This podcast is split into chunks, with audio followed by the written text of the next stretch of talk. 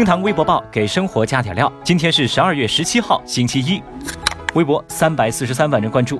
日前，演员马思纯在微博上发表对张爱玲小说《第一炉香》读后感。随后呢，一名大 V 发博文指出，马思纯此前的博文当中引用的是假的张爱玲语录。十六号，马思纯发文回应称，感谢指正，自己虚心接受，还表示呢不会因为害怕犯错而放弃分享，会继续把真实的自己记录下来。那这个大型的尴尬现场啊，引得无数微博网友的评论和围观。有人就说这就是吃了没文化的亏，也有人赞赏马思纯知错能改的态度。其实呢，小雨觉得吧啊，呃，那些关于名人的假语录啊，真的是防不胜防。你比如说马云、白岩松、余秋雨，这哪一个不是被名言的对象？要说假语录最多的名人，那恐怕就是非鲁迅莫属了。这其实就把大家搞得很凌乱，甚至很多人都不敢去乱引用。小雨现在啊，只敢确定只有这么一句语录，一句话是那些所谓的名人们他们自己说的。那这句话呢，就是那些名言都不是我说的，不是我说的。Oh no！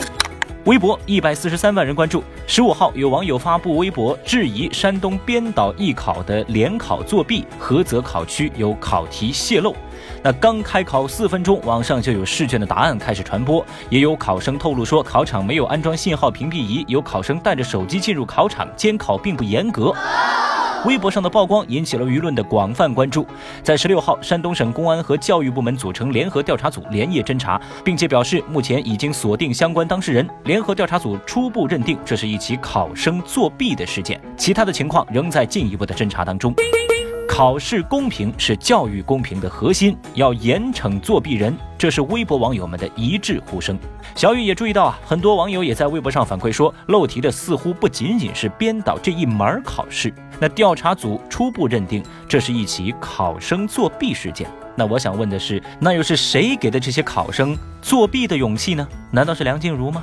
事件下半场的结局又会是怎样呢？总之啊，希望有关部门能好好调查，尽快给考生、给家长、给公众一个说法。微博二百二十四万人关注。近日呢，某综艺节目热播，田亮在节目当中的表现引起热议。有网友说啊，他在节目中的表现是有心机，信誉很差。还有网友质疑啊，这是因为节目组故意剪辑出的效果。那也有人则是力挺田亮的为人针对田亮的人设是不是崩了这种论调呢？田亮本人十六号在微博上发文道歉，表示说对不住了。那这番表态之后，站边田亮要求节目组道歉的人也多了起来。不过呢，还是有部分微博网友表示说，综艺节目有剧本，认真呐你就输了。呃，恕我直言啊。综艺写剧本，明星立人设，配合演出的吃瓜群众笑呵呵啊，这本身就是一种综艺生态。那各位看啊，像我们节目就不一样了，没人书写的剧本，一文不值的人设，唯一有的那就是各位看官宝贵的留言了。各位，你们怎么看待综艺节目里的明星人设呢？赶紧在评论区留言哦。最后，我们再来关注十六号微博热搜榜的其他情况。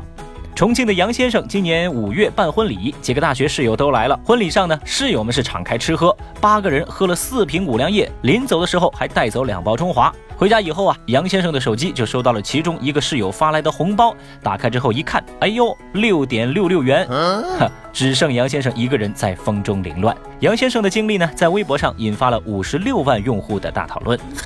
十五号，河南郑州某高校多名学生爆料说，英语六级考试当中放错了听力，考试时间被延长了十三分钟。事件曝光之后，又有学生爆料说，该校上午的四级考试也出了问题，规定的听力频道没有声音，临时调换频道之后，听力已经过半。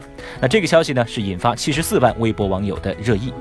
最近，国家卫生健康委提倡全国开展分娩镇痛试点。那目前呢，广州市分娩的镇痛率仅为百分之二十。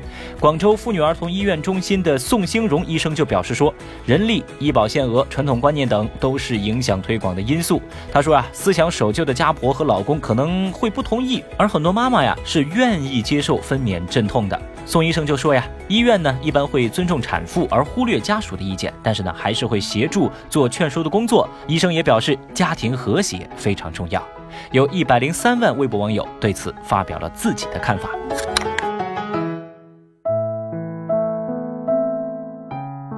十六号的十二点四十六分，四川宜宾市兴文县发生了五点七级地震，成都、重庆等地震感明显。网友拍摄的视频显示，地震造成当地不少房屋开裂、坍塌及山体滑坡，有道路中断。截止到十六号下午的四点，兴文县部分的房屋有被拉裂的现象，十人受伤。震区附近有轻度滑坡、滚石等地质灾害出现。四川省地震局初步研判，兴文地震为主余型地震，短期发生更大地震的可能性不大，但存在发生四点五级左右强有感余震的可能。救援队伍已经赶赴震中地区，红十字会也紧急参与到宜宾兴文地震救援。第一车救灾物资在十六号晚上八点已经发出。事件引起全网关注受影响地区的情况也牵动着所有微博网友的心。愿一切平安。厅堂微博报，下期节目接着聊。本节目由喜马拉雅 FM 独家播出。